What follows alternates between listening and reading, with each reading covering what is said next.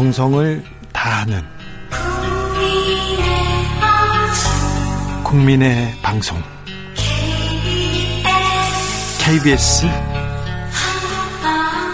주진우 라이브 그냥 그렇다고요. 재난 속보 알려드립니다. 2022년 6월 29일 17시 50분 현재 서천군 지역에 호우경보가 발효되었습니다. 차량은 속도를 줄여 운행하고 물에 잠긴 도로, 지하차도, 교량 등으로 통행하지 않도록 주변에 있는 사람에게 알려주면 좋겠습니다. 개울가, 하천변, 계곡, 해안가 등 급류에 휩쓸리거나 침수 위험이 있는 지역에는 접근하지 말고 주변에 있는 사람에게 알려주셔야 합니다. 부탁드리겠습니다. To the Batmobile.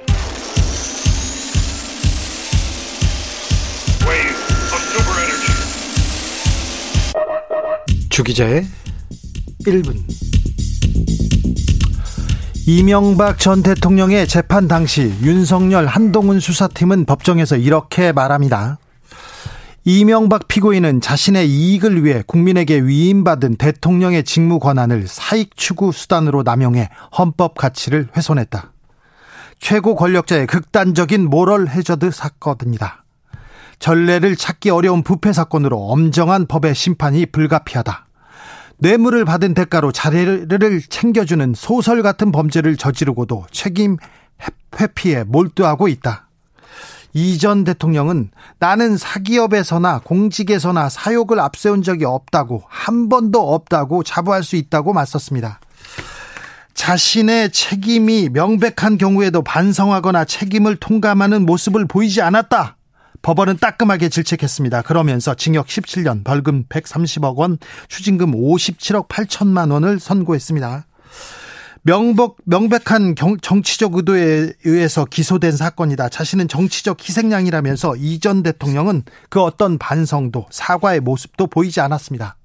집 한 채 빼고는 돈도 없다면서 벌금과 추징금도 납부하지 않았습니다. 그러자 검찰이 이전 대통령의 노년동 사저 일부를 일부를 공매에 넘겼습니다. 아, 이전 대통령 공매가 부당하다고 소송을 합니다. 그런데 두 번이나 졌습니다. 결국 노년동 사저 일부는 111억 5,600만 원에 낙찰됐습니다. 검찰은 이 돈으로 추징금을 냈고요. 벌금의 일부를 충당했습니다. 이전 대통령의 벌금 130억 원 가운데 82억 원 가량이 아직 남아 있습니다. 지금도 이전 대통령은 돈이 없다면서 버티시는 중입니다. 검찰이 다스, 도곡동 땅, 전국 각지의 부동산, 그리고 다른 재산을 수천억 원대 재산을 그렇게 찾아 주었는데도 말이죠. 광복절 특사로 풀려난다는 얘기가 있습니다. 특사로 풀려나면 벌금은 안 내도 된다지요. MB 석방이 국민 통합을 위한 결단이라는 얘기가 있습니다. 범죄자를 풀어주는 것과 국민 통합이 무슨 상관인지 아무리 생각해도 저는 잘 모르겠습니다. 지금까지 주 기자의 1분이었습니다. 빅뱅 더 리. 캐시.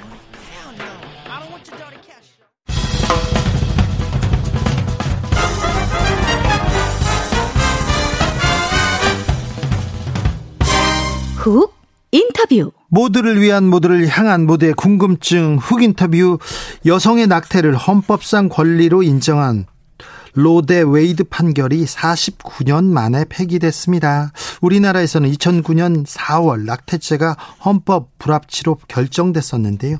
아직 후속 입법 논의 이루어지지 않고 있습니다. 미국 연방 대법원의 낙태법 폐기가 국내에 미칠 영향 그리고 어떤 의미를 가지는지 살펴보겠습니다. 국내에서 낙태죄 완전 폐지 법안을 발의한 분입니다. 아, 권인숙 민주당 의원 연결했습니다. 안녕하세요. 네, 안녕하세요. 네. 로데 웨이드 판결이 49년 만에 폐기됐습니다. 이번 판결은 어떤 의미를 갖습니까? 어떻게 보셨습니까? 역사적으로 엄청난 퇴행이죠. 50년 가까이 연방정부 차원에서 보장되어 온 권리가 성인의 논리조차 갖추지 못한 채 피임까지 부정하는 극단적인 반여성적 발상에 흔들린 겁니다. 예. 이게 이민 중지권이 지금 세계 주요 국가에서 여성의 핵심적인 자기 결정권으로 지금 자리 잡았는데요. 네. 예, 갑작스럽게 미국 연방 대법원의 이번 결정, 소용만의 미국 여성을 헌법에 보호받, 밖으로 내몬 거죠. 예. 어, 보수 성향의 어, 보수 성향의 대법원, 미국 대법원에서 이런 판결을 내리자 또 다른 결정으로 또 이어질 것 같다. 이렇게 우려하는 사람들 많습니다. 그렇죠. 그 이제 주법에 영향을 미치겠죠. 네. 지금 이제 그 시작 그 불법화 법률을 시행하기 시작한 데가 8곳이고 앞으로도 한 26곳이 금지법을 갖게 될 전망이어서 굉장히 미국 여성의 입장에서는 심각한 문제가 발생한 거죠. 예. 이번 판결이 우리나라에 미칠 영향은 어떻게 보십니까?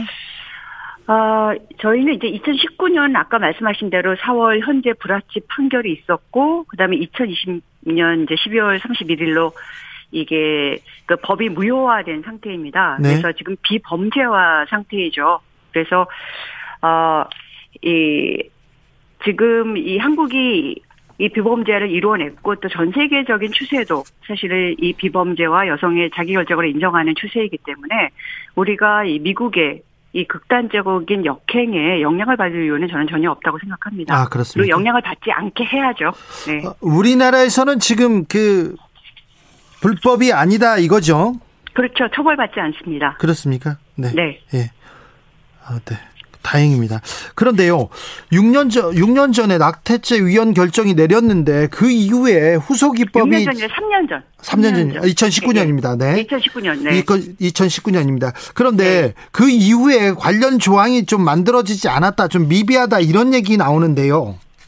어, 그러니까 형법에서 완전히 드러내지는 못했고요. 네. 그래서 이제 이게 처벌이 지금 이제 안 되고 무효화 상태로 이제 가고 있는 거고 네. 이 무효화 상태를 전제로 해서 지금 이제 여성들의 임신 이제 중지와 관련한 여러 가지 건강 이슈들이 있잖아요. 네. 그리고 그리고 이 이제 비용 문제라든가 아니면 미푸진이라는 그 약물 도입, 그러니까 전 세계적으로 가장 안전하게 지금 많이 사용하고 있는 게 약물인데요. 이런 것이 빠르게 좀 진행되지 못하고 있는 그건 현실은 있습니다. 네. 그러니까 저희 저도 이제 여러 가지 법률을 그 후속 법안으로 내긴 했는데요.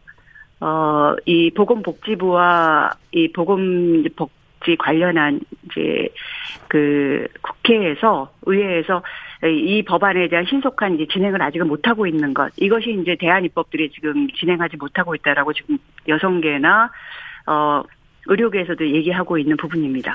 여성계 입장에서는 이거는 굉장히 아, 중요한 문제고 이거는 절대 포기할 수 없는 가치인데 그렇죠. 그런데 왜 국회에서는 이렇게 진전이 안 되는 거죠?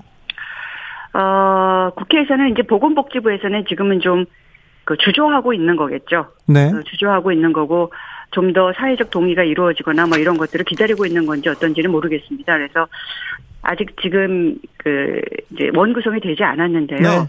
요번을 계기로 해서 저희가 지금 1년 이상을 기다린 거 아닙니까? 1년 음. 6개월 이상을 기다린 건데 적어도 미푸진 관련한 허가 이 부분하고 그다음에 그 의료보험 관련한 부분들 이런 걸 좀 변화시키는 그 법안은 빨리 어, 통과시켜야 되지 않나 지금 생각하고 있습니다. 네, 아무튼 그 여성인권의 상징 그 의원님 권인수 의원님께서 말을 하면 보건복지부 공무원들이 잘 듣고 열심히 하겠다고 안 합니까? 그렇게 네? 아니 권위가 있는데요. 하십니까? 네, 어, 주장은 많이 하고 있는데요. 네. 하여튼 그 작년 1월 1일부터 이게 그 처벌이라는 개념이 우리 사회에서 이제 무효화된 상황이잖아요. 예. 그거에 좀 적응 단계였던 것 같고 아직은 좀더 네. 예, 예, 좀 더 빠르게 조금 그 보완적인 이 그 대안들을 네. 그 빨리 실천해야 되는 게 실현해야 되는 게 지금 과제인 건 맞습니다. 원구성이 되면 이 낙태죄 대체 입법 속도를 좀 내야겠습니다. 네, 그렇습니다. 네. 어, 되겠죠. 네. 우려 우려가 있으니까 좀 노력해 주십시오. 그 네, 네, 언론에서도 많이 좀 협조 좀 해주십시오. 네. 네. 어이 이 법안 말고 음. 보건복지부도 얘기하고 의료계에서도 그런데 혼란이 좀 있다, 혼란이 있다고 하는데 그쪽에서 나타나는 혼란이라는 게 어떤 예, 내용인지 부작용은 뭐라고 얘기합니까? 사실은 부작용이나 혼란이 보고된 것은 없습니다. 그냥 처벌하지 않을 뿐인 거고요. 예? 그 이전에도 정말 처벌이 이루어지지 않은 사문화된 법이었었습니다. 그렇죠. 그래서 혼란이라고 한다면 지금 그 그 여성들이 이제 임신 중지를 받을 때그 네. 비용의 문제 네. 부분이 아직 정리가 안 돼서 점점 약간 가격이 올라갈 수도 있는 그런 현실들이요. 그리고 이제 건강 관련해서 더 안전하게 정보가 제공이 되고 어, 전문성이 쌓여 나가는 그런 부분에서 정착이 아직 안 된 거지 그 이전 상태보다 더 혼란이 만들어진 것은 사실은 아닙니다. 네. 민주당과 국민의힘 사이에도 좀 입장차가 있습니까? 아, 민주당에서 그 나온 법안들은 다 이 처벌해서는 안 된다라는 거 형법에서 다 드러내자라는 법이었고요. 예. 그리고 이제 모자보건법이라든가 이런 부분에서도 어 최대한 그 허용 주수나 사유 제한 없이 충분한 정보 제공과 지원을 통해서 이제 중단 인공 임신 중단이 가능하도록 개정하고자 했던 그런 법들이고요. 네. 그 국민의힘 같은 경우에는 뭐 6주 이전까지 낙태를 허용하자라는 것도 있었고 또 10주 이전까지 낙태를 허용하자라고 해서 아주 제한적인 허용만 하자라는 법이 그 형법으로 제한 저기 나- 그 제한된 상황이 제한되어 있습니다. 네. 어, 나- 발의되어 있습니다. 제한이 아니라 발의되어. 있는 상태입니다. 네. 낙태죄는 또 생명 윤리와 또 직결되는 문제여서 종교계의 네. 반대도 있습니다. 태아의 네. 생명권, 자기 결정권 대립하는데 음, 이 음. 부분은 어떻게 해결해야 될까요? 그러니까 여성은 이 임신과 관련해서는 자기가 아이를 잘 키울 수 있는지를 놓고 인생을 걸은, 걸은 선택을 하게 됩니다. 그래서 네. 사실은 이거를 여성의 자기 결정권과 태아의 생명권 대결로 보면 이 문제는 정말 해결할 수가 없습니다. 네. 그러니까 사회는 여성이 하는 선택을 최대한 지원했을 때 건강하게 아이가 태어나고 그 아이가 잘 자랄 수 있는 거거든요. 네. 그래서 이런 식의 프레임을 좀 벗어나서 네. 그 사회가 적극적으로 이 여성들의 삶을 지원할 때 이런 문제들 뭐 낙태나 이런 문제들이 점점 그 의미가 없어지는 네. 그런 상태가 될 거라고 보이십니다. 적극적으로 피임권이 보장되고 그다음에 네. 정보가 제공되고 이러는 것이 예. 최대한 이런 문제들을 해결할 수 있는 방법이라고 보여집니다. 네. 다른 문제도 좀 여쭤보겠습니다. 네. 완도 실종 가족 사건 있었지 않습니까? 네. 그 사건 어떻게 보셨어요? 아, 그 사건에 대해서는 제가 좀 별로 정리되는 경까지를 지금 못 가지고 있습니다. 네네네. 뭐 그냥 그냥 물어본 겁니다. 아이 아이의 결정권도 있었을 텐데 그리고 또 네. 아이 이름을 가지고 사건을 이름을 붙이니까 네. 이 아이와 다른 친구들도 걱정돼서 그렇습니다. 네. 예. 어 그리고요 윤석열 대통령이 후보 시절부터 여가부 폐지 이렇게 외쳐왔는데 지금 네. 여가부는 어떻게 돼가고 있습니까? 아직 뭐 뚜렷한 자기 대안을 좀 제시하지 못하고 있는 겁니다. 근데 네. 제가 며칠 전에 그 제네바에서 유엔 유엔 인권 판문관 그러니까 최고 대표죠. 옛날에 칠레 대통령도 했던 미셸 바체레트를 만났는데 그쪽에서도 이 걱정을 굉장히 많이 하더라고요. 국제적으로 폐지는- 걱정합니까? 국제적으로 걱정하고 저희가 만난 모든 사람들 독일 가서도 만난 모든 사람들이 이걸 알고 있더라고요. 그래서 무슨 군사 정권이 일어나는 것도 아닌데 어떻게 하, 이 요즘 문화의 강국인 한국에서 이런 일이 일어나냐고 다들 너무 놀라고 네. 어떻게 이 문제 해결을 도울 수 있을까를 걱정하더라고요. 네. 이게 정말 국제사회 상식하고도 너무 멀어진 거고 얼마든지 지금 합리적인 방법을 찾을 수 있을 것 같아서 지금 김현숙 장관이나 윤석열 정부가 좀 빨리 좀 정신 차려서 이 문제에 대해서 현명한 논의를 좀 시작했으면 좋겠습니다. 어, 저도 제가 만난 외국 대사도 사회적 가- 양극화 그리고 대선 과정에서 첨예하게 젠더 갈등으로 이렇게 표출되는 부분에 대해서 굉장히 걱정하고 있더라고요. 굉장히 예외적인 일이고요. 그리고 이게 대통령을 하겠다는 사람이 그리고 여가부 장관을 하겠다는 사람이 이런 거를 주장하는 거는 어느 나라 상식으로도 있을 수가 없는 일이고 뭐 저- 얼마든지 변화시키고 뭐 강화시키거나 뭐 전환시키면 되는 일을 왜 이런 식으로 접근하는지 이해를 못하고 대부분의 나라에서 이게 성평등이라는 의제를 가지고 더 잘해보려고 노력을 하고 있는 상황이거든요. 네. 그래서 진짜 그 많은 세계를 정말 저희가 놀라게 하고 있는 거는 확실한 것 같습니다. 그래서 정말 정신 차려 주셨으면 좋겠어요. 아, 좀 다른 그러게요. 논의를 정말 저도 하고 싶습니다. 예, 이 젠더 갈등은 빨리 이렇게 줄여야 되는데요. 이 간격을 줄여야 그럼요. 되는데. 지속 가능한 사회가 되려면 네. 사실 이 성평등해지는 것이 남성들에게 있어도 가부장적 부담이라든가 이런 부분부터 시작해서 우리 사회가 이 발전하는 데 굉장히 필요한 거거든요. 여성 여성들이 훨씬 더 경제 활동에도 많이 참여해야 되고 그것이 전반적으로 우리 사회의 뭐 고령화 문제라든가 저출생 문제도 그 해결하는 대안인 거고요. 그래서 이게 같이 행복할 수 있는 길이라는 거는 정말 모든 사회에서 확인된 부분인데요. 이 부분에 대해서 자꾸 인정하지 않으려고 하고 그냥 대선 전략이라고 내놓았다는 것 때문에 그 퇴행하려고 하는 거는 정말 안타까운 문제죠. 네. 정말 같이 그 변화시켜 좋은 방향으로 변화시키고 싶습니다. 그래야지만 젠더 갈등도 줄어들고요. 네. 알겠습니다. 여기까지 들을까요? 네. 권인숙 더불어민주당 의원이었습니다. 말씀 감사합니다. 예, 감사합니다. 잠깐 인터뷰 이어가겠습니다.